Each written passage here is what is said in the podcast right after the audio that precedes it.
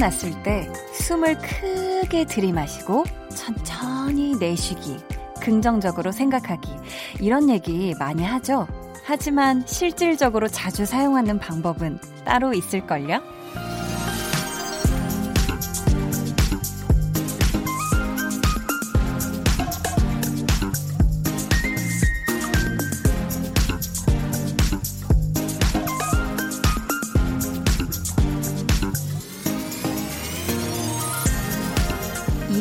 얼얼해질 정도의 매운 음식이나 단 거 먹기 혹은 종일 자고 또 자기 이런 게 더 익숙하고 편하잖아요. 그렇게 내가 하고 싶은 걸 하는 게 효과도 가장 좋을 거고요. 매일 저녁 여러분 마음이 향하는 곳 강한나의 볼륨을 높여요. 저는 DJ 강한나입니다. 강한나의 볼륨을 높여요. 오늘 첫 곡은 세븐틴의 홈이었습니다. 왜 우리가 책이나 인터넷에 보면 화를 다스리는 방법, 아니면 스트레스를 푸는 방법, 이런 게 정말 어느 순간부터 참 많이 꾸준히 이렇게 나와 있잖아요. 보통은 자신의 마음을 안정시키고 또 평안을 되찾을 수 있는 그런 것들이 많은데 이게 또 쉽지가 않죠. 뭔가 화가 막 머리끝부터 발끝까지 이렇게 막 났을 때 깊은 심호흡보다는 와, 막 진짜 막 땀 뻘뻘 날 정도의 뭔가 매운 거, 막 이런 게 먼저 떠오르기도 하고 또 막 폭발 직전으로 스트레스가 꽉꽉 들어찼을 때는 아, 좋은 생각, 좋은 생각 해야지. 막 이런 것보다는, 아, 몰라. 일단 자자. 자야겠다. 막 이런 생각이 먼저 들고요. 사실 어느 책에서 하라고 이렇게 추천해 주는 거 아니면은 누군가의 추천 방식 요런 것보다는 음, 내 마음이 이끄는 대로 하는 거 내가 나한테 그렇게 해 주는 거 그게 가장 효과적인 방법이지 않을까 싶기도 해요. 음, 그 중에 저희 볼륨을 듣는 것도 하나였으면 좋겠어요. 네. 오늘 저희 2부에는요, 백은하 소장님과 함께 합니다. 배우는 일요일.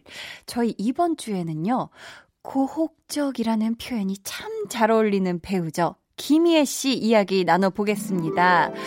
아, 여러분 기대 많이 해주세요. 저희 오늘 어, 배우는 일요일 김희애 씨 편이라서 그런지 제 목소리도 왠지 평상시보다 좀 느낌 있지 않나요? 네, 아무튼. 그럼 저는 정말 스트레스라고는 일절 주지 않는 광고 듣고 다시 올게요.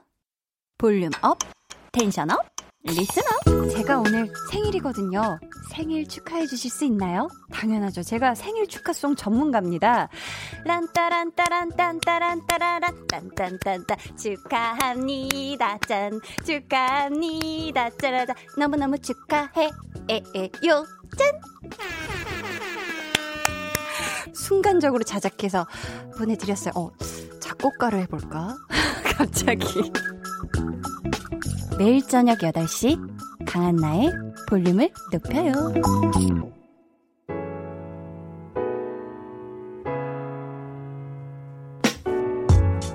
매일매일 여러분에게 무슨 일이 있었는지 궁금해요. 조금만 들려주시면 안 돼요? 볼륨 타임라인.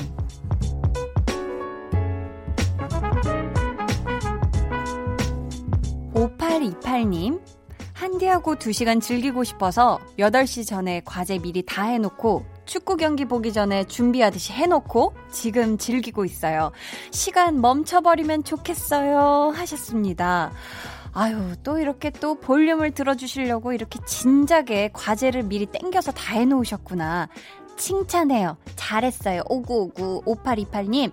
지금부터 시간이 순삭되는, 어, 아, 순삭되면 안 되죠. 시간이 멈춘 듯한 어, 그런 볼륨의 시간 제가 만들어 드릴게요. 뾰라라랑. 9633님, 저 몇 달 전부터 챙겨 먹는 약이 있어요. 아침, 점심, 저녁 이렇게 세 번을 챙겨 먹어야 하는데요. 식후 먹는 약이라 그런지 자꾸 빼먹어서 문제였어요. 근데 한 달 전부턴 약의 날짜도 잘 써놓고 한디 라디오 시간에 맞춰서 잘 챙겨 먹고 있네요. 한 번도 안 까먹었어요. 한디 덕분에 건강해지는 기분 너무 좋아요. 감사해요. 하셨습니다. 아유, 제가 더 감사하죠. 아니, 근데 하루에 아침, 점심, 저녁 이렇게 세 번을 챙겨 먹는 약을 몇 달 전부터 먹고 있다니, 음, 우리 9633님, 어, 건강이 많이 안 좋은 건 아니죠? 아무튼 잘 챙겨 먹고, 약뿐만이 아니라 식사도 꼭 이렇게 영양 밸런스 맞게 잘 챙겨 드셔야 돼요. 아셨죠? 어, 건강해지셨으면 좋겠습니다. 최혁준님. 고창에 계신 어머님이 손수케신 봄나물이며 반찬을 한가득 보내주셨어요. 된장, 고추장, 봄동, 민들레나물, 취나물, 두릅 등등. 그래서 가족들과 봄나물 비빔밥 쓱쓱 비벼 먹었는데요.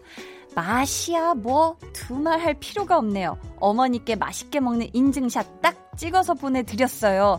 하셨습니다. 이야 정말 혁주님 최고 효자다, 최고 효자. 사실 왜냐면 어머니가 이렇게 실컷 고향에 계신 어머니가 뭔가 이렇게 정성껏 챙겨주시고 싸주시고 이렇게 바리바리 보내주신 음식이 냉장고에서 이렇게 오래오래 묵혀두고 정말 묵은지처럼 변해가다가 하다못해 진짜 나중에 못 먹을 지경이 되는 그런 또 분들이 많은데 그렇게 만들게 하는 어, 또 자녀분이 아니라 그걸 또 한가득 봄나물 비빔밥을 해서 드셨다니 심지어 인증샷까지 찍어서 보내주셨다니 우리 어머님이 얼마나 행복할까요? 그쵸? 와 근데 봄동에 민들레 나물에 두릅? 야 정말 봄을 한가득 드셨네요 우리 혁주님. 어때요? 더 건강해지셨나요? 행복하시죠? 좋습니다. 저희 그러면 노래 듣고 이어가도록 할게요. 악동 뮤지션의 I love you.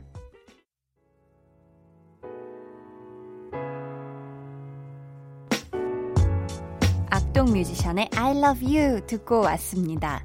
강준성님께서 요새 잘 안 입는 청바지를 동전과 사포를 이용해서 삭삭삭 해가지고 멋진 찌청으로 타, 재탄생시켰어요.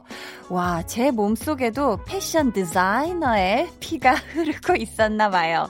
동생도 절 보더니 자기 것도 만들어 달라고 공손하게 부탁하네요. 히히. 라고 보내주셨습니다. 아니, 준성님. 왜 이렇게 글을 맛깔나게 쓰셨어요? 정말 드자이너라고 써주셔가지고 제가 심지어 중간에 물결 모양도 있어서 제가 디자이너라고 나도 모르게 발음 너무 잘 나왔잖아요. 어, 이런 거 감사하고요. 또 청바지를 동전하고 사포를 이용했다. 오, 사포만 이용하는 건 알지만 동전을 써서 약간 그 모양을 어떻게 냈는지 이건 정말 그냥 궁금하네요. 아무튼 어, 내 바지 중에 또 무릎이 늘어났다 이런 것들 그냥 무릎을 찢어버린다든지 뭔가 해졌다 하는 거를 마치 이런 어떤 디자인인 것처럼 승화시키는 이런 준성님 같은 분들이 또 알뜰살뜰하게 옷을 입어주시고 있어서 우리 환경이 또 건강해요. 아무튼 강준성님 기왕이면 우리 동생분의 어, 어떤 청바지도 찌청으로 느낌 있게 사사삭 해주시면 좋겠어요. 박수진님께서는 네일숍 하는 친구에게 요즘 고기 사주고 네일 배우고 있는데요. 드디어 저보고 실력 발휘를 해보라는 거예요. 그래서 친구 손톱에 예쁜 네일 아트를 도전해 봤는데요. 아니, 글쎄. 친구가 저보고 너무 잘했다고 하산하래요. 저 그냥 취미로 배운 건데 자격증 딸까요? 하셨습니다. 이야, 이거는 정말, 어, 이거는 전문가의, 어, 정말 느낌이 아닌가 싶은데, 사실 이 작은 손톱에 그냥 이렇게 매니큐어라고 하죠. 그, 그걸 칠하는 것만도 이게 보통 skill이 필요한 게 아닌데, 심지어 이렇게 뭔가 이렇게 네일 아트적인 아트까지 도전을 해서 성공하신 거잖아요. 이거는 정말 이쪽으로 가셔도 되지 않을까 싶은데 아니에요. 또 이것도 취미로 또 즐기셔도 좋을 것 같고요. 아무튼 필 받으신 김에 자격증까지 고고싱 해도 좋을 것 같습니다. 수진님. 이경숙님.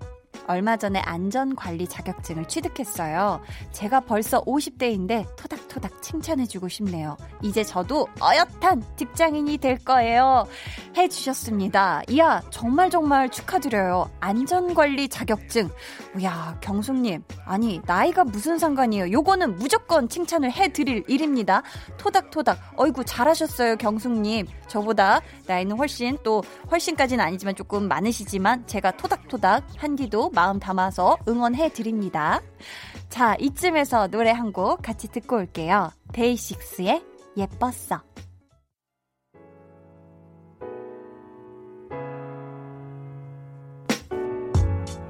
데이식스의 예뻤어 듣고 오셨고요. 2522님, 중요한 일이 있어서 혹시 몰라 알람도 10개나 맞춰놓고 잠들었는데요. 알고 보니 무음 모드로 되어 있어서 못 듣고 계속 자버렸어요. 유유, 너무너무 속상해요. 하셨습니다. 아이쿠, 아, 이게 핸드폰 기종마다 다른가요? 저는 사과폰을 쓰고 있는데, 저는 평상시에도 항상 핸드폰이 거의 무음 모드여서.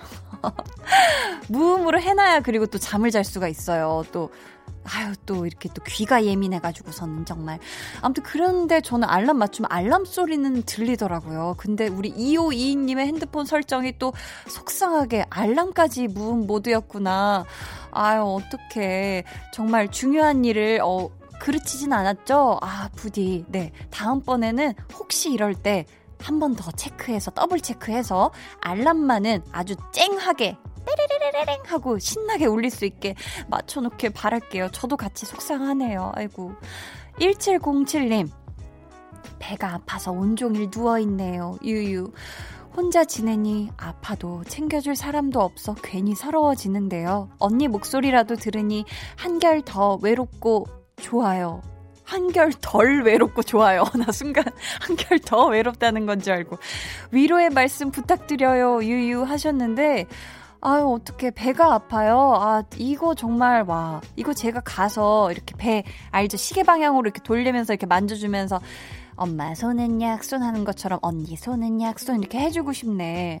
1707님, 배가 아파서 누워있다. 따뜻한 물 많이 드셔야 돼요. 아셨죠? 배 아플 땐 따뜻한 물 정말 좋고, 음, 옷 편하게 입고 있어야 돼요. 집에서. 아셨죠? 아프지 말아요. 이경수님, 집에서 나갈 때 분명히 무료로 마실 수 있는 커피 쿠폰을 들고 나갔는데요. 아니, 근데 그게, 그러니까 잃어버린 거 있죠. 하, 커피 정말 마시고 싶었는데 힘들게 모은 쿠폰인데 30분이나 찾아 헤맸지만 잃어버린 쿠폰은 결국 돌아오지 않았답니다. 유유 하셨어요. 아, 이걸 보니까 전 또 그게 생각나네요. 저는 어, 텀블러를 교환하면서 왜 커피도 한 잔 마실 수 있는 그 영수증 있잖아요. 그거 안 그래도 오늘 라디오 나오기 전에 아 잠깐만 그게 어디 갔지? 이러면서 막 그 영수증 찾다가 아 내가 다른 영수증이랑 섞어서 그냥 버려버렸구나. 쓰레기통으로 그 한 잔이 날아갔구나 하면서 너무 속상했는데 우리 경수님도 지금 그 마음이 아닐까 싶어요. 어떻게 그래도 아 어떡하냐. 아 그래도 또 그 쿠폰으로 누군가는 한 잔 시원하게 마셨겠죠. 네, 아름다운 일이 돌고 돌아 우리 경수님에게도 어느 날 행운처럼 찾아오길 바라며 저희 노래 한 곡 같이 듣고 올게요. 백예린의 다시 난 여기.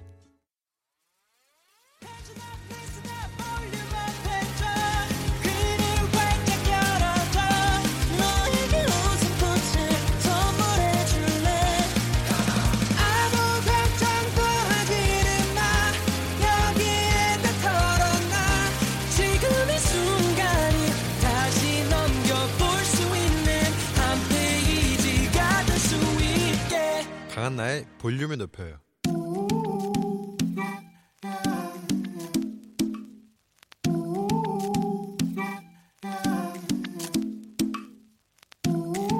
볼륨 가족이라면 누구나 무엇이든지 마음껏 자랑하세요. 네, Flex.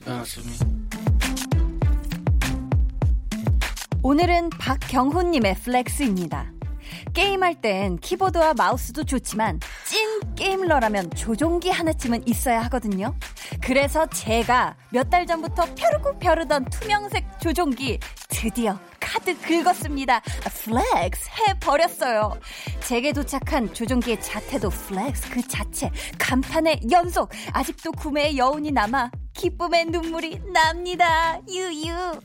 이야, 경훈님. 아니, 이미 사연에서 이 어떤 flex의 감격을 참을 수 없는 어떤 그런 흥분이 느껴져요. 지금 많이 행복하시죠? 그쵸? 그럼 됐습니다. 제가 박수 쳐드려요. 인정? 경훈님의 행복한 인생, 아, happy life 조종기로 게임을 즐기는 real life 세상이 눈부신 이유죠? 뿅뿅뿅뿅 flex. 네, 오늘 내 flex는 박경훈님의 사연이었고요. 이어 들려드린 노래는 아주 아주 유명한 게임, 그 치킨 먹는 게임? 배땡의 음악이기도 하죠. 알란 워커의 On My Way 였습니다. 저희가 선물 보내드릴게요. 음, 여러분도 이 감격의 눈물에 겨워서 자랑하고 싶은 게 있다, 아니면 칭찬받고 싶은 게 있다 하시면 저희한테 사연 보내주세요. 강한나의 볼륨을 높여요. 홈페이지 게시판에 남겨주셔도 좋고요. 문자나 콩으로 참여해주셔도 좋습니다. 그럼 저는 광고 듣고 배우는 일요일 백은하 소장님과 돌아올게요.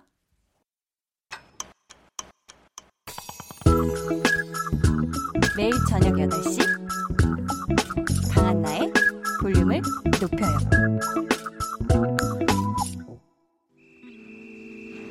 But instead I stand still, heart cracking.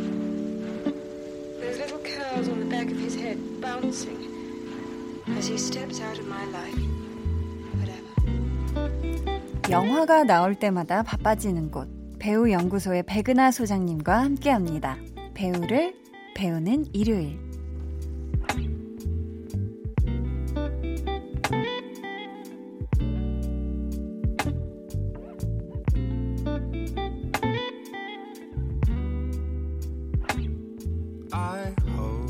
안녕하세요. 한 주 동안 잘 지내셨나요? 네, 잘 지냈습니다. 네. 100일 축하드립니다. 아유, 감사합니다. 아유, 정말 이제 수줍게. 목도 가누고 네. 뭐 이러는 때가 100이라니까. 그러니까 이제 목도 가누고 혼자 이렇게 알아서 이렇게 부르기도 하고 이렇게 서기도 하고 춤도 추고 음, 그렇게 됐더라고요. 조금 지나면 이제 반인반수의 시기를 지나서 어엿한 인간으로서. 그러니까요. 아직 어, 아직 어린인데 네. 빨리 청년이 됐으면 좋겠어요. 음, 축하드려요, 정말. 아유, 감사합니다. 와, 지난 일주일을 엄청 바쁘게 보내셨더라고요. 네, 그래서 체력이 체력을 더 키워야겠다. 음. 이런 좀 생각이 드는데 네.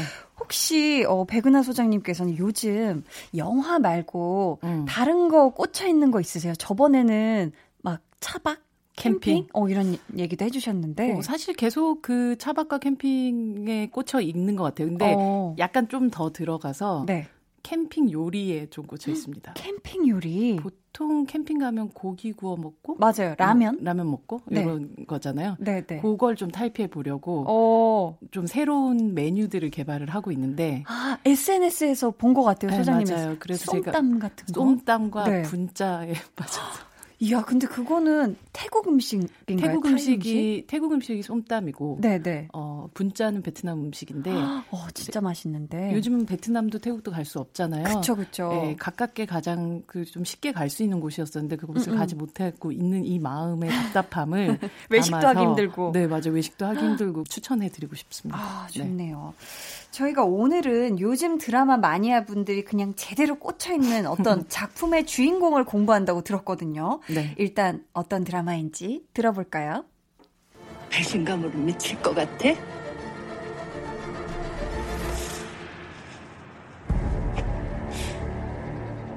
뭐가 됐던 지금 그 기분 절대 잊어버리지 마.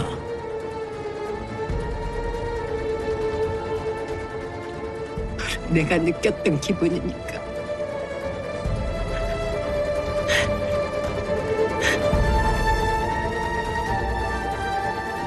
네, 요즘 정말 장안의 화제 드라마죠. 어, 영국 드라마 닥터 포스터를 리메이크해서 시작부터 시청률이 정말 고공행진을 하고 있다는 그 드라마.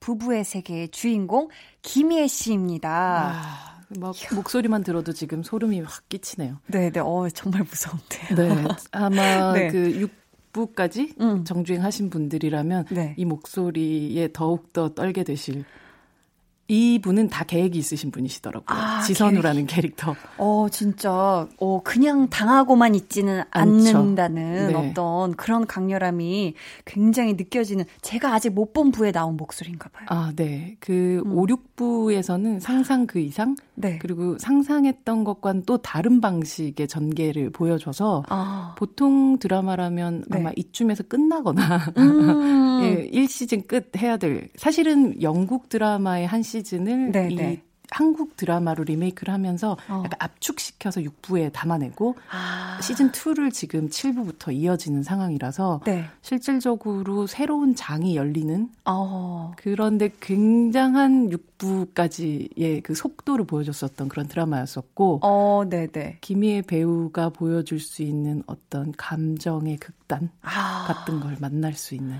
네. 액션까지 사실 저는 한 번에 1, 2, 3부를 몰아보기로 봤었는데 그냥 문득 몰아보려고 본 게 아니라 어쩌다 보니까 1부부터 이렇게 보게 됐었어요. 시간이 딱 마침 TV 튼 시간이 그래서. 근데 제가 뒤에 약속이 있었는데 뒤에 약속을 시간을 미룰 정도로 정말 빨려 들어가서 봤었거든요. 그렇죠. 어떻게 보면 아. 내용적으로 봤었을 때는 네, 좀 네. 우리 흔히 말하는 막장 드라마라고도 할 수 있고 네. 어, 사랑과 전쟁의 한 회를 음. 뭐 이렇게 보는 것 같은 느낌이지만 네. 여기에 명품 배우와 아. 그, 그 쫀쫀한 어떤 시나리오를 끼 얹 다 보니까 네, 네. 야 이런 이야기가 되는구나라고 어. 감탄하면서 보기도 하고 네. 또 김희애란 배우 아 어. 놀랍네라고 다들 다들 정말 고개를 절레절레 흔들 만큼 감탄하고 있는 그런 작품이죠. 그러니까요. 자, 그럼 저희가 우선 대표작부터 한번 쫙 훑고 시작을 해야겠죠? 네. 음악 주세요.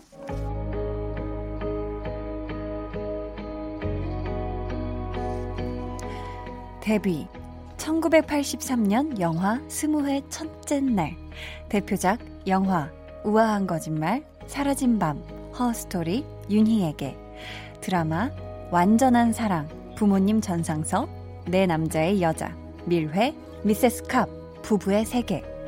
대표 수상 경력 1986년 KBS 연기대상 신인상, 2003 백상예술대상 최우수 여자 연기상, 2007 SBS 연기대상 대상, 2014 서울 드라마 어워즈 여자 연기자상, 2018 부일 영화상 한중 국제영화제 여우주연상, 2020년 현재 수많은 드라마 애청자들의 믿고 보는 배우, 그리고 수많은 시네필들에게 새로운 매력을 선사하는 배우.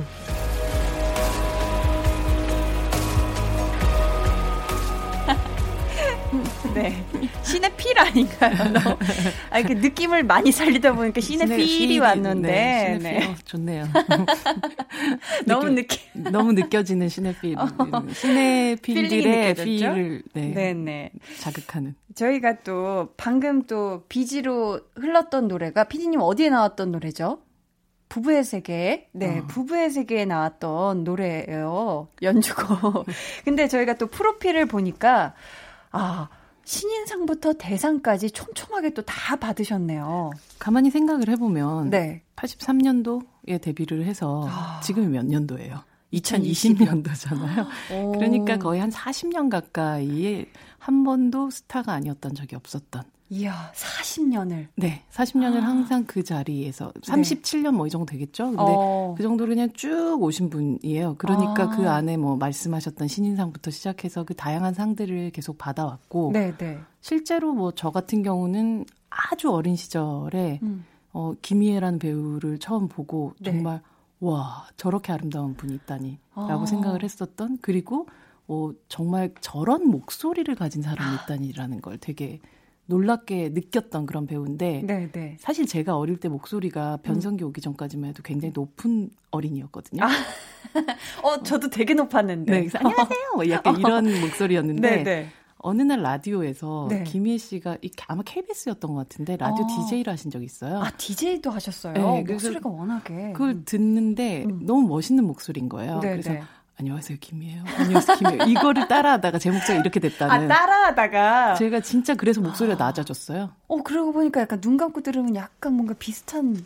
아이, 그렇진 않지만. 놓치지 않을 거예요. 한 번만 해주시면 안 돼요. 놓치지 않을 거예요. 어, 진짜. 아, 따라하다 보니까 톤이 많이 낮아졌다. 네, 그만큼 사실 많은 시기에 영향을 끼쳤던 그런 여성 이미 분명하고, 음, 네. 실제로 그 옛날부터. 음. 지금까지 음. 김희애란 배우를 모르는 세대가 없잖아요. 없어요, 없어요. 이게 너무너무 대단하신 거죠. 와, 그러면 40년 전에 이 첫 데뷔작, 혹시 이 영화 스무의 첫째 날 이때부터 이렇게 엄청난 스타로 시작을 하신 건가요? 그때 그쵸, 말로는? 그때부터 어. 거의 그랬었고 오. 실제로 영화로 네. 가장 마지막으로 사실 찍었었던 작품이 네, 그러니까 네. 이제 한 20년 후에 다시 등장하시기 이전에 아. 찍었던 아. 작품이 93년도 101번째 프로포즈라는 작품이었어요. 어, 이 작품에서는 정말 지금으로 생각하면 상상할 수 없을 만큼 음. 또 젊은 문성근 씨와 함께 등장했었던 어. 멜로 영화였었는데 네네.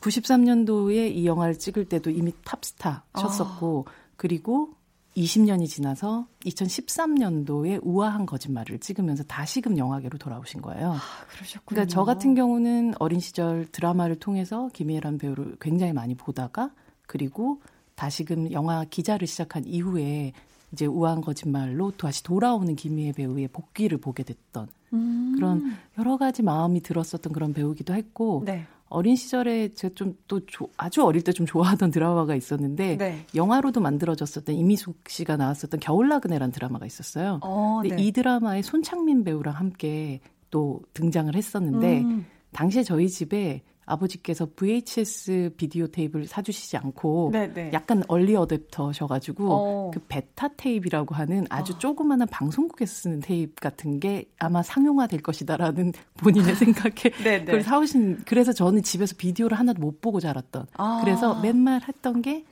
어, 비디오를 우리 집에 있는 그 비디오를 할 수 있는 건 TV를 녹화하는 것밖에 없었거든요. 아. 그래서 그때 나, 김희애 씨가 나왔을 때 이 겨울 나그네라는 드라마를. 드라마를 계속 녹화해 놓고 모든 대사를 다 외웠었다. 정말 찐 팬이셨네요. 찐 팬이었었죠. 네. 네.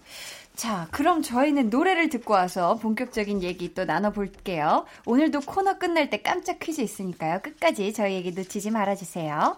노래 듣고 오겠습니다. 부부의 세계 OST죠. 김유나의 고독한 항해.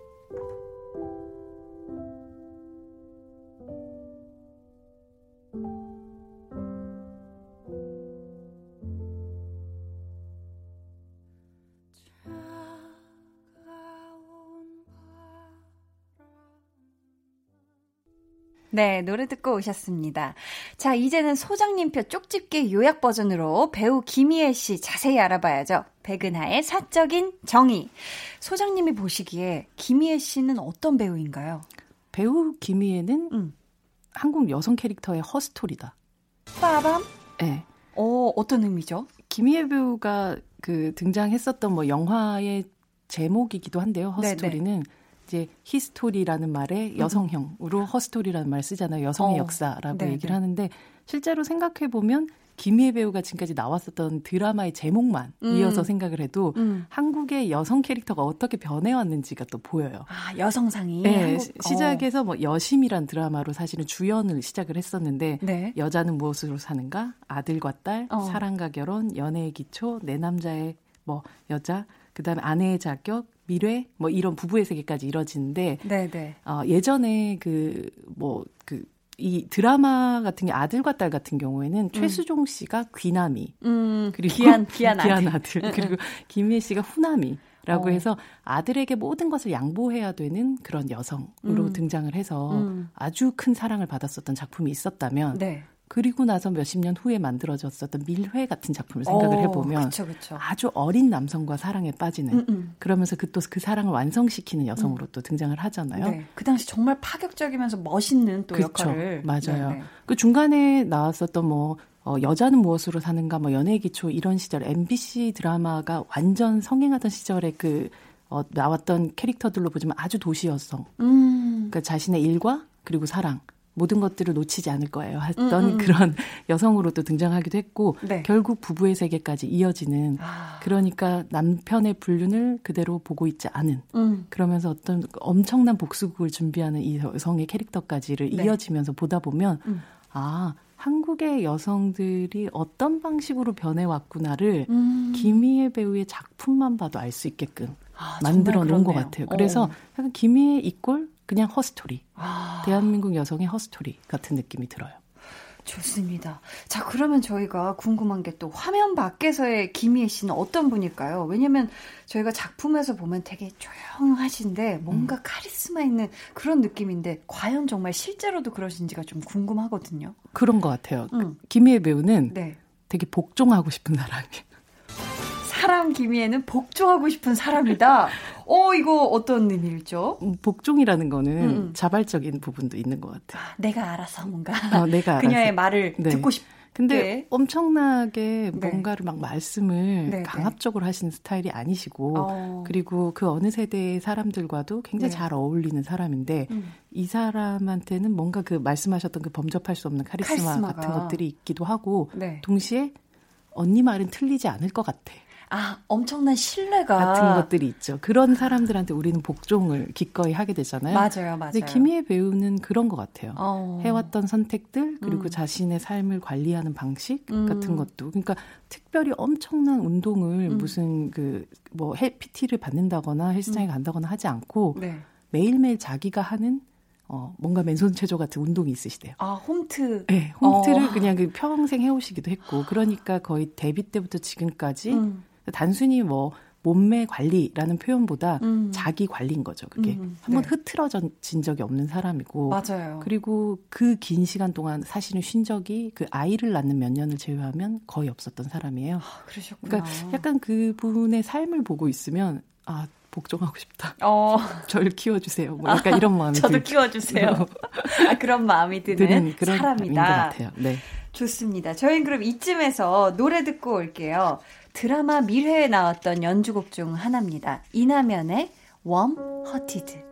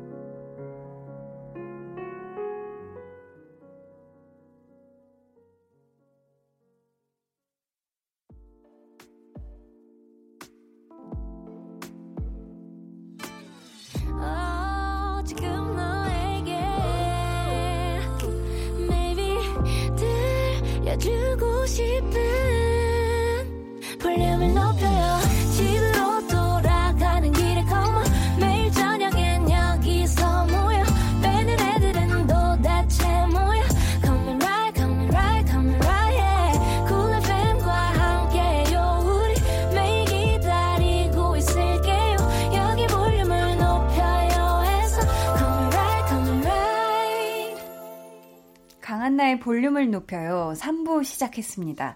배우는 일요일 배우연구소의 백은하 소장님과 함께하고 있고요. 오늘의 배우는 김희애 씨입니다.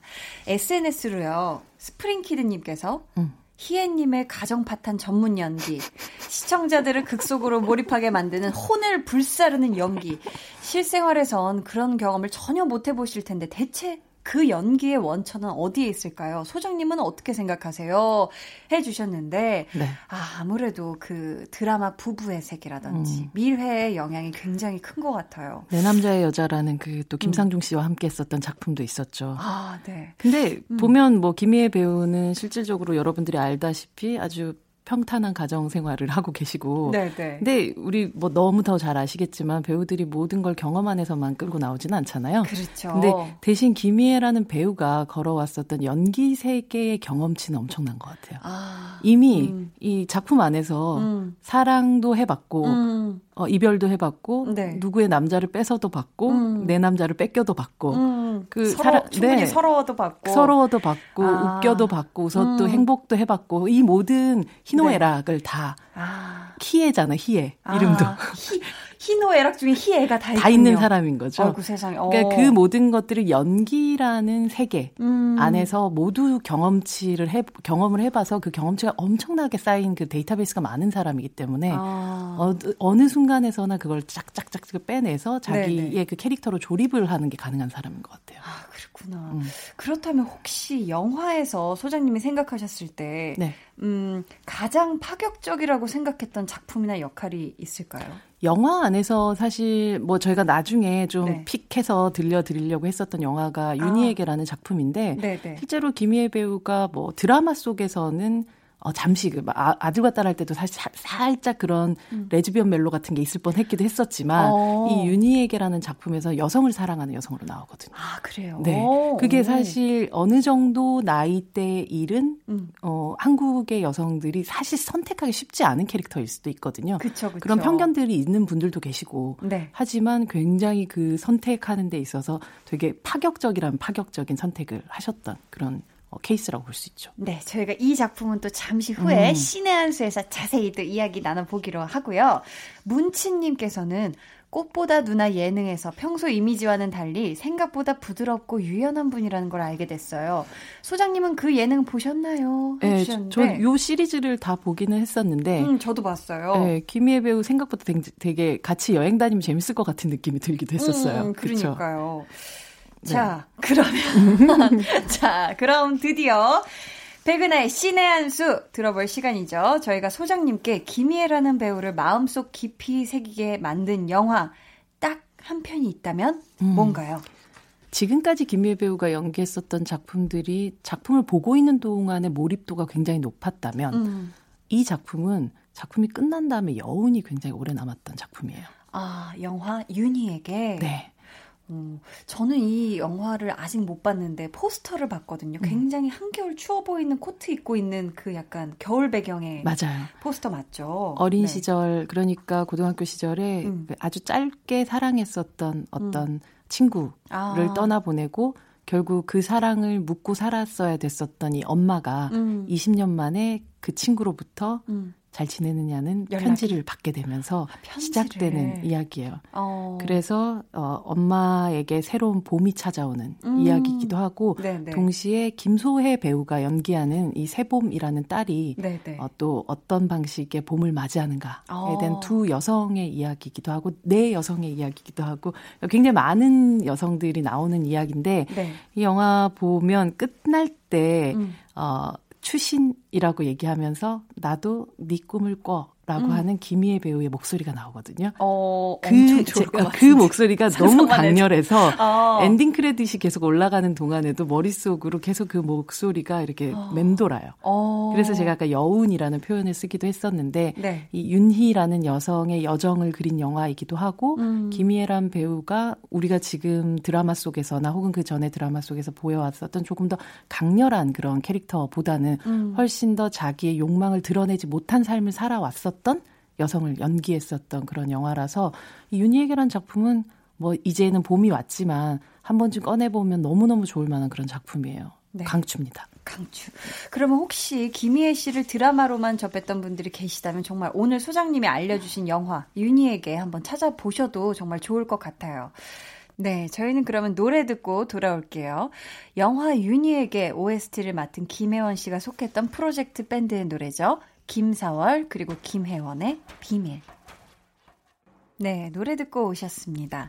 혹시 소장님 김희애 씨 인터뷰 해본 적 있으세요? 함께 그 부산 영화제에서 행사 같은 것도 같이 하고, 어. 네, 그 전에 어 영화 개봉할 때 당시에 이제 관객과의 대화도 같이 하고 어. 뭐 그런 방식으로 몇 번 뵙게 됐었죠. 네네. 네. 근데 이제 어떤 사람을 정말 아마 그 40년, 30몇 년 되는 동안 정말 많이 만나셨을 거 아니에요. 그렇죠. 근데 기억을 굉장히 잘 해주시더라고요. 아, 기억력이 좋으시고, 좋으시고. 네. 그리고 어떤 네. 질문을 받으면 고, 고민을 한다거나 막 이렇게 주저한다거나 이런지 않는 분이세요. 어, 진짜요? 네. 저는 생각했을 때 왠지 김희애 선배님이라고 생각하면 음. 항상 천천히 걸으시고 어느 정도의 음. 항상 자기 템포가 내적으로 있으실 것 같아서 쉽게 흥분한다거나 네. 뭔가 빨라지지 않을 것 같아서 생각도 되게 오래 하시고 천천히 답변하실 거라 생각했는데 허, 전혀 또 다른 자기 템포는 분명하게 있으신 분인 것 같은데 어. 느린 사람은 아닌 것 같아요. 아.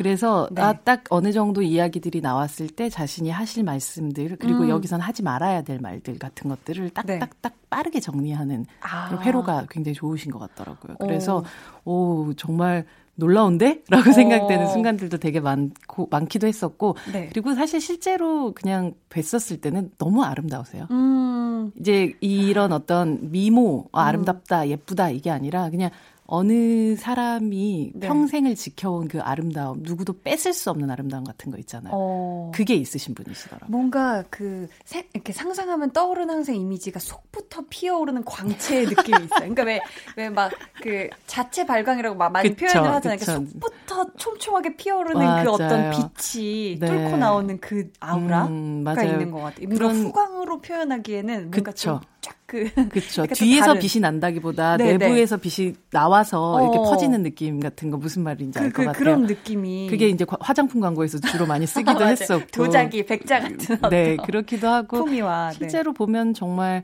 와, 저 사람은 어디에서도 항상 특급 칭찬을 받고 살았겠구나라는 생각이 드는 어. 그런 attitude를 가지고 있는 그런 사람이기도 하고 네. 근데 보면 그 예능 프로그램에 나와서 음, 갑자기 춤을 꽃언니, 추시거나 아, 어, 음, 춤을 네네. 추시거나 음, 음, 아니면 노래를 부르라고 했었을 때뭐 음. 이렇게 빼거나 이러지 않으시는 그 아주 음. 어, 멋짐이 있으세요. 아. 그래서 예능인 네. 으로서 혹은 아니까 엔터테이너로서의 자신의 어떤 직업이라는 음. 걸 분명하게 알고 계시는 것 같고 어. 동시에 이제 연기로 들어갔었을 때는 이순재 선생님도 항상 음. 몇몇 그러니까 칭찬하시는 그 후배 네. 중에서 항상 꼽는 배우가 김희애 배우잖아요. 아, 그런데 그만큼 노력하시고 특히나 김수현 작가의 드라마를 거의 연달아서 몇 회를 하셨는데 음. 실제로 김수현 작가라는 분은 굉장히 유명하지만 맞아요. 말투, 토시, 호흡 그쵸? 이런 거 하나까지도 놓치면 안 되는 그런 작가분이신데 그의 그의 모든 그 테스트를 거의 통과하셔서 아. 그 어떻게 보면 그분이 가장 사랑하는 배우로서 또 많은 작품들을 하기까지는 기술적인 부분들부터 시작해서 모든 것들이 너무나도 뭐뭐 뭐 이런 표현 좀 그렇지만 좀 완벽한 부분이 있는 것 같아요. 네. 부러운 분이시죠? 네. 오늘도 이렇게 해서 백은하의 사적인 정의부터 신의 한 수까지 저희가 아주 신나게 또 얘기를 나눠봤는데요. 이제 또 퀴즈를 내드릴 시간이죠. 정답 맞히신 분들 가운데 추첨을 통해 다섯 분께 문화상품권 선물 드리니까요. 지금 촉을 바짝 세우시고 들어주세요.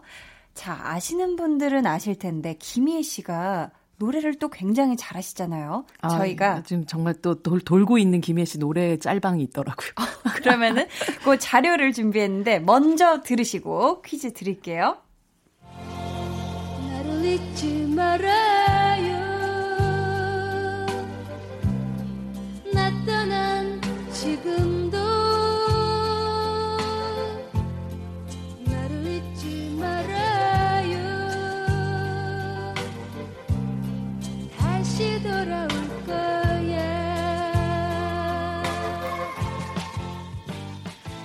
네, 김희애 씨의 나를 잊지 말아요 였는데요. 오. 어, 레트로하네요. 굉장히 레트로한 정말 네. 카세트 테이프에 흘러나올 것 같은 그런 아련함이 있는데요. 자, 여기서 퀴즈 나갑니다. 소장님. 네. 지금 듣고 계신 노래는 김희애 씨가 1987년에 발표한 나를 잊지 말아요고요. 오늘 들려드린 자료는 당시 KBS의 한 음악 방송에서 선보인 라이브 버전이었는데요. 문제 드릴게요. 과연 김희애 씨가 출연했던 이 음악 방송의 제목은 무엇일까요?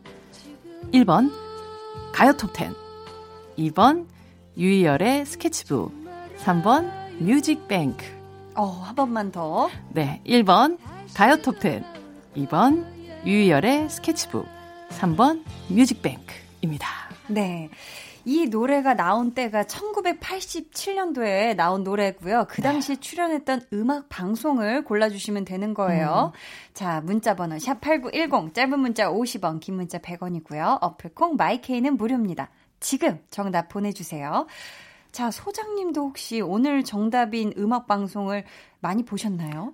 어, 이거 다 보고 있는 그런, 보, 았고 네. 보고 있고, 네. 네, 네, 보았던 그런, 어, 음악 방송인 것 같아요. 어, 그러면 현재는 없는 방송일까요, 이게? 어, 글쎄요. 하지만 너튜브 네. 같은 데서는 계속 무한 재생되고 있는 어. 그런 프로그램이 아닐까 싶기도 네, 네. 한데요. 네, 네. 좋습니다. 음. 자, 그럼 소장님 가시기 전에 다음 주에 공부할 배우 어떤 분인지 힌트 하나만 주시면 안 될까요? 음, 요즘 스마트폰을 핸드백처럼 달고 다니시던 분이시던데. 어, 어, 어.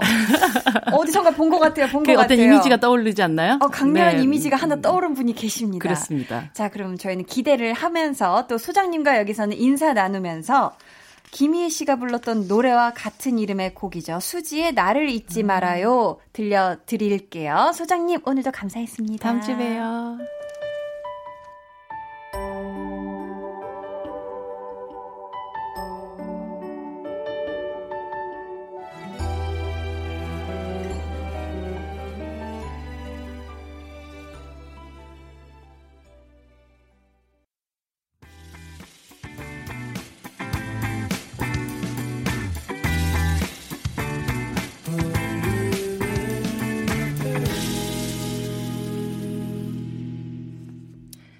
강한나의 볼륨을 높여요. 함께하고 계십니다. 오늘 배우는 일요일은 영화 윤희에게로 많은 분들의 가슴을 울린 배우죠. 또 최근 드라마 부부의 세계에서도 열연하고 계시는 김희애 씨에 대해 알아봤습니다. 저희가 이번에 내드린 퀴즈는 김희애 씨가 1987년 발표한 노래 나를 잊지 말아요. 이걸 라이브로 선보였던 음악 방송을 맞춰 주시는 거였는데요. 자, 1번 가요 톱10, 2번 유희열의 스케치북, 3번 뮤직뱅크. 이 중에 정답은 1번 가요 톱10이었습니다. 자, 요즘 우리가 익숙한 이 뮤직뱅크는 1995년에 첫 방송을 했고요. 유희열의 스케치북은 2009년에 처음으로 전파를 탔습니다. 아, 정말 저도 어렸을 때 가요 톱10 정말 신나게 챙겨보던 그때가 어, 엊그제 같은데, 엊그제가 아니네요. 몇십 년 전이네요. 그나저나, 김희애 씨가 이렇게 음악 프로에 나와서 노래를 하셨다는 게 참 신기하네요. 오, 이거 굉장히 떨리셨을 것 같은데, 저는 음악 프로에 나가서 노래 부르는 거는 상상도 못 합니다. 어, 저는 정말 라디오 저번에 100일 특집이라서 했지. 아, 그것도 근데 또 영상이 참 라디오는 사실 한 번 하고 사라지는 게 또 라디오의 매력인데 또 영상이 두고두고 남는 것 같아서 벌써 굉장히 두려워요. 네. 아무튼 정답자 중에서 문화상품권 받으실 다섯 분은요, 방송 후에 강한나의 볼륨을 높여요 홈페이지 공지사항 선곡표 게시판에서 확인 부탁드려요. 자, 아, 저희가 한 가지 정정 말씀을 드려야 할 것 같은데요. 음, 저희가 지난주에 배두나 씨 관련한 퀴즈를 내면서 출연작 비밀의 숲에 대한 이야기를 했었는데요.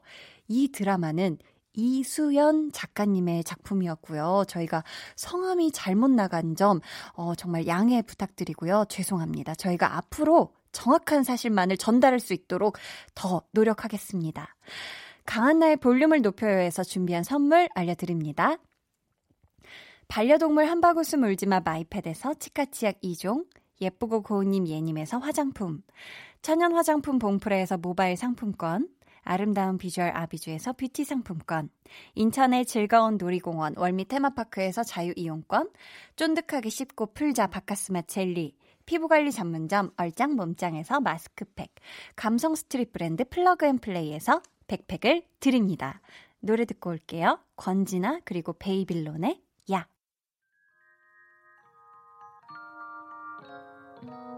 오늘 그대로는 어땠나요? 별일 없었는지 궁금해요. 다 들어줄게요. Oh yeah. 나와 함께 쉬다가면 돼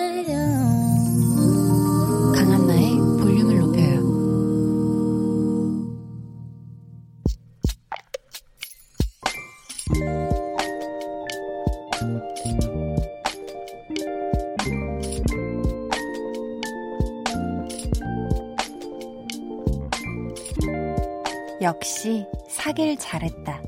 있으면 얼마나 쓸까 했는데 없었으면 무슨 재미로 살았을까 싶다. 새로 산 우유 거품기로 거품을 한가득 내서 에스프레소에 올려 라떼를 만들어 마시는 아침. 덕분에 매일 밤 내일을 기다리며 잠든다.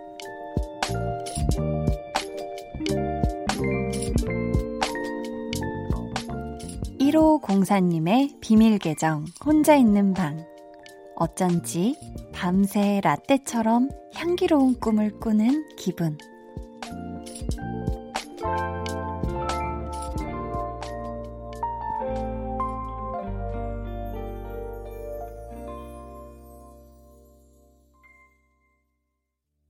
비밀 계정, 혼자 있는 방에 이어서 들려드린 노래는요. 폴킴의 커피 한 잔 할래요? 였습니다.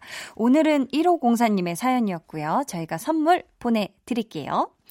어, 정말 왠지 사연에서도 이 카페 라떼의 향이 아주 솔솔 따숩고 고소하게 느껴지는 그런 기분이었는데요. 와, 아침마다 우유 거품을 일일이 내가지고 또 라떼를 만들어 드시는 거죠? 오, 이건 정말 부지런하시고 어떤 내면의 여유가 굉장히 느껴지는 어, 그런 분이 아닌가 싶은데 아침마다 자신만의 홈카페를 연 지가 며칠째 되신 걸까요? 이게 어, 우유 거품기를 사고 처음 하루 이틀은 진짜 이게 뭔가 신나서 할 수 있을 것 같긴 한데 계속하기가 쉽지 않을 거란 말이에요. 왜냐면은 이 우유는 또 쉽게 상할 수가 있어서 또 깨끗하게 또 잘 세척을 해야 된단 말이에요.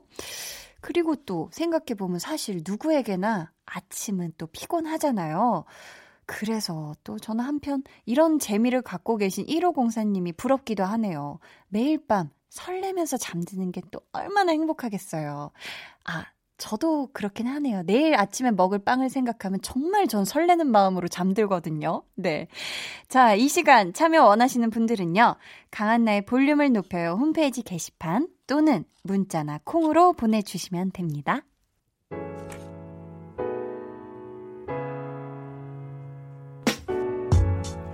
1980님, 집에서 독립한 지 얼마 안 됐는데요. 엄마가 자꾸 저 보고 싶다 하셔서 원래 집 갔다가 다시 새 집 가고 있어요. 두 집 살림 너무 힘들어요 하셨습니다.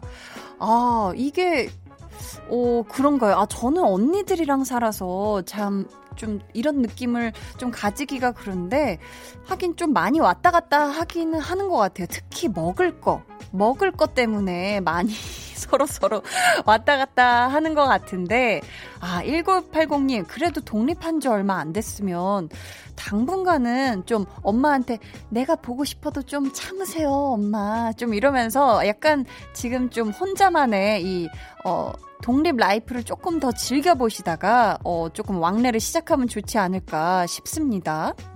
근데 또 맛있는 건 나눠 먹어야, 가족끼리 나눠 먹어야 사실 제맛이에요. 알죠? 고혜진님께서는 휴대폰에 있는 사진들을 싹 정리했어요. 모두 컴퓨터에 저장해놓고 하루 종일 사진 보며 웃고 또 웃었네요. 하셨습니다. 아, 휴대폰에 있는 사진들을 저는 음 컴퓨터에 어렸을 때 옛날에는 다 일일이 왜 막 플로피 디스켓 막 이런 거 있잖아요. 이런 거 막 이런 거에다가 막 다 저장을 해 놓고 막 외장하드 나왔을 때 이럴 땐 진짜 1테라짜리 막 사서 막 넣어 놓고 이랬는데 어느 순간부터 좀 그런 게 없어진 게 요즘 휴대폰들이 워낙 기능이 좋아서 새 핸드폰 이렇게 사고 이렇게 인식만 하면 바로바로 바로 그냥 알아서 사진이 넘어가길래 또 용량이 제법 크잖아요. 휴대폰들이. 그래서 어 저는 이렇게 이제 컴퓨터에 따로 저장은 안 하는 것 같은데 제가 좋아하는 휴대폰 사진 어 다시 보는 좋아하는 순간은 맛있는 거 먹었었을 때 있잖아요. 야, 거기 진짜 그 성게알 그 초밥이 진짜 맛있었는데 하면서 이렇게 올라가가지고 다시 보면서, 야, 하면서 약간 그때의 그 감동을 다시 되짚어보는 그런 것 때 저는 진짜 웃어요. 네, 그리고 제가 귀여워서 캡처해놨던 그런 댕댕이나 아기 동물들 사진 있잖아요. 막, 아, 그거 진짜 귀여운 토끼 사진 있었는데, 나 그거 진짜 귀여운 거 있었는데 하면서 올라가서 보면서, 아유, 귀여워. 이러면서 웃고, 네. 그 중에 제 셀카나 이런 건 없어요. 네. 연지원님께서 언니 라라랜드 노래 부른 영상 보고 완전 깜짝 놀랐어요. 얼굴도 너무 예쁘시고 노래도 잘하시고 목소리도 너무 좋으시고 한디 사랑해요 하면서 아주 엉엉 울고 계신데 유유하고 계신데 아 제가 또 볼륨 동영상이 올라온 거를 네 봤어요 라라랜드 영상 어 제가 노래 부른 영상을 봤는데 아, 이게 실제 청취자분들도 그렇게 필터가 안 돼 있는 생 목소리에 제 목소리를 들으신 건가요? 저는 그럼 약간 너무 소름이어가지고. 염소가 또 울고 있네요. 그래, 이, 여기서는 좀 뭔가 약간 좀 곱게 나가고 있잖아요. 비슷하네요, 비슷해. 아니, 유튜브에, 아니, 너튜브에 올라간 거는 왜 이렇게 생 목소리 그 이펙트가 현장에선 분명히 있었는데 이게 노래 계속 나갈 일이 있냐고. 아무튼 아 그건 좀 영상 편집상의 그거였나? 뭔가 반주가 MR이 너무 소리가 작고 제 목소리가 너무 생목으로 거칠게 나가서 전 진짜 솔직히 재편집을 요구하고 싶을 정도로 아 어떡하지 좀 흑역사를 좀 재창조한 게 아닐까 싶은데 아무튼 연지원님 감사합니다. 기왕이면 콩을 통해서 볼륨 다시 보기, 다시 듣기로 들어주시면 감사해요. 네. 자, 노래 한 곡, 진짜 잘 부른 노래 한 곡, 제대로 원곡으로 들려드릴게요. 라이언 고슬링 그리고 엠마 스톤이 함께 부른 City of Stars.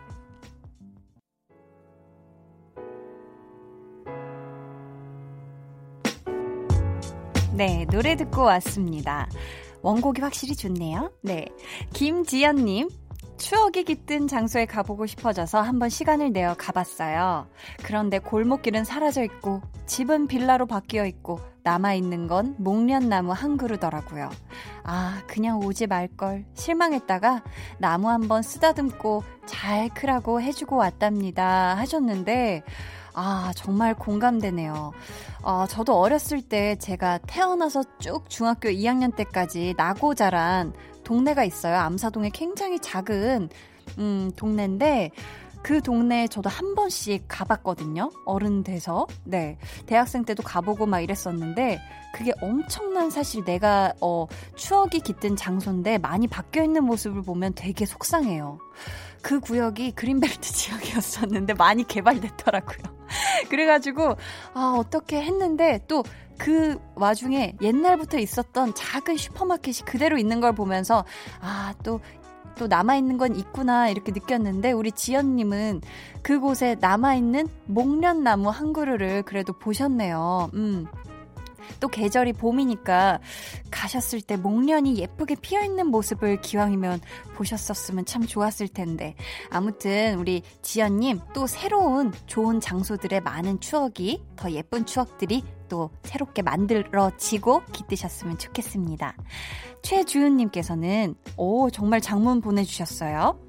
안녕하세요. 저는 라디오 씨앗입니다. 태어나서 버스에서 말곤 한 번도 라디오를 들어본 적 없는데요. 고3 수험생이 되었더니 공부하기는 싫고 공부하려고 바꾼 폴더폰에 가만히 들어있는 라디오만 보이더라고요. 그렇게 처음 된 게 한디의 볼륨을 높여요 였어요. 아직도 기억나요. 달이 유난히 밝은 날이었는데 한디의 목소리는 더, 더 밝더라고요. 멍하니 듣다 보니 어느새 저도 달과 한디처럼 밝게 웃고 있었고요.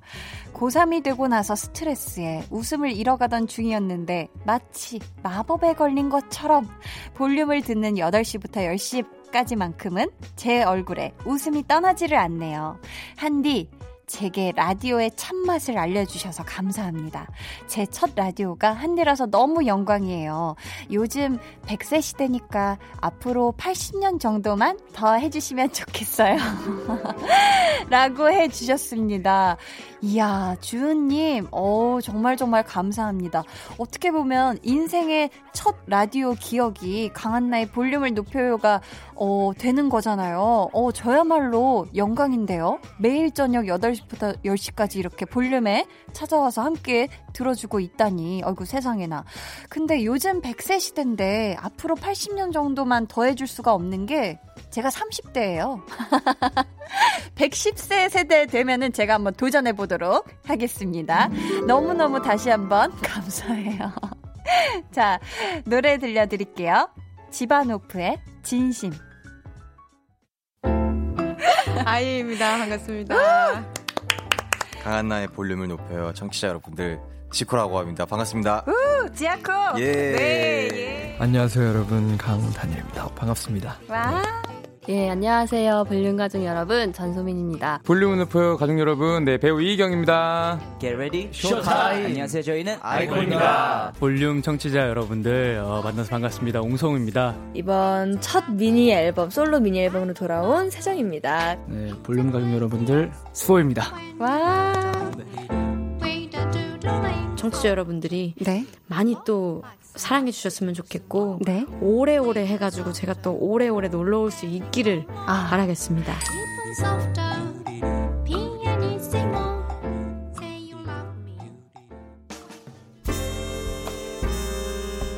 오늘도 한디와 즐거우셨나요?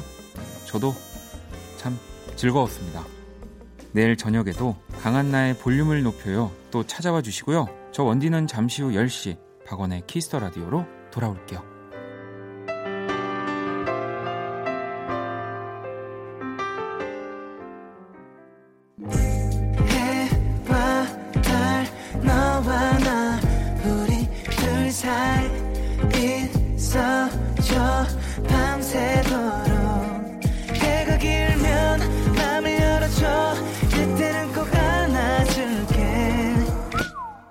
한나의 볼륨을 높여요.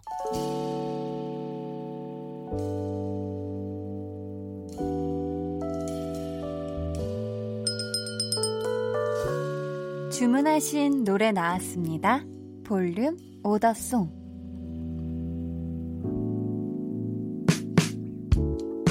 볼륨의 마지막 곡은 미리 예약해주신 분의 볼륨 오더송으로 전해드립니다. 송성진님. 안녕하세요, 한디. DJ 처음 하신 날부터 쭉 잘 듣고 있어요. 오늘은 생일을 맞은 육아에 지친 와이프를 위해 오더송에 처음 도전해 봅니다. 영화 어바웃 타임의 OST죠. How long will I love you? 이 노래 주문하고요. 와이프에게 꼭 전해주고 싶은 말도 있어요. 정미야, 사랑해. 오래도록 행복하자. 하셨습니다. 우와, 너무 로맨틱하다. 저도 정민님의 생일을 진심으로 축하드립니다. 두 분 꼭 행복하시길 바라면서 저희가 선물도 보내드릴게요. 저희 내일은요, 누군가에게 하고 싶었던 말, 차마 하지 못했던 말 대신 해드리는 시간이죠. 볼륨 발레 토킹 유재환 씨와 함께 할게요. 그럼 저희 오늘의 볼륨 끝곡 About Time OST How Long Will I Love You 들으면서 인사드리겠습니다. 항상 그렇지만 정말 이번 한 주는 여러분 덕분에 더, 더, 더 많이 포근했어요. 지금까지 볼륨을 높여요. 저는 강한나였습니다.